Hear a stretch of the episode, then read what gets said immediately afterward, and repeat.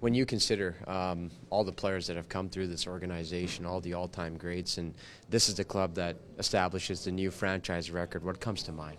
Yeah, it's pretty cool. I mean, it's uh, this this franchise has a, a, rich history, so to be able to do a franchise record is, is pretty awesome. And, and this group has worked hard for it. Um, we were close here earlier this year, and even last year.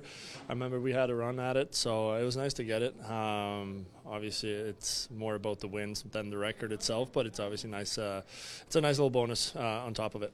Three road games this week, three one goal victories for your club this week. How do you describe the effort from the group in here?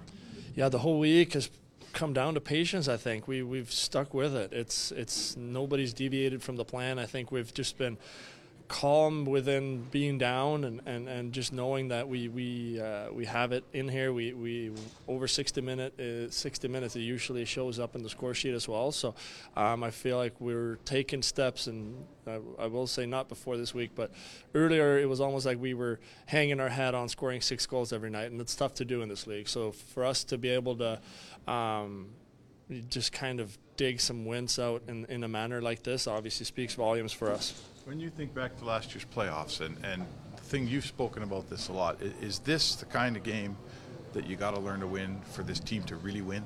Is this the game that has to get mastered? Play, the ones you've played this week? I, I definitely hope so. I, I think so. I believe so. I'm a, I'm a huge believer in that. In the playoffs, it's it's tough to score six goals. You you will eventually an odd night, but usually it's these kind of wins where you just grind it, you grind it, you grind it a little bit more, and then you win two one, or you win one nothing, or you win three two, whatever it may be.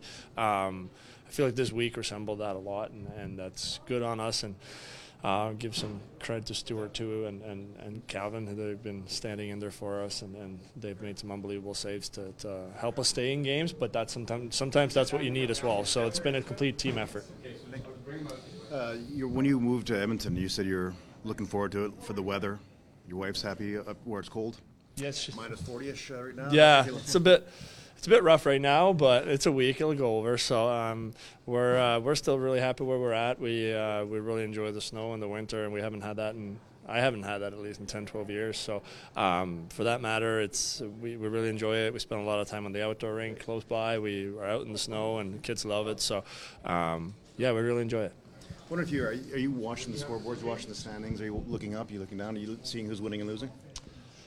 Not really, to be honest with you. Um, maybe a little bit, um, but when you do really bad, like we did in the start, you don't want to look at it, and now when you're rolling, you don't want to look at it either. So it's kind of a I'll check it every once in a while, but it's not a big deal. It's, you got to get into like March and April before I start looking at it and really um, take anything from it.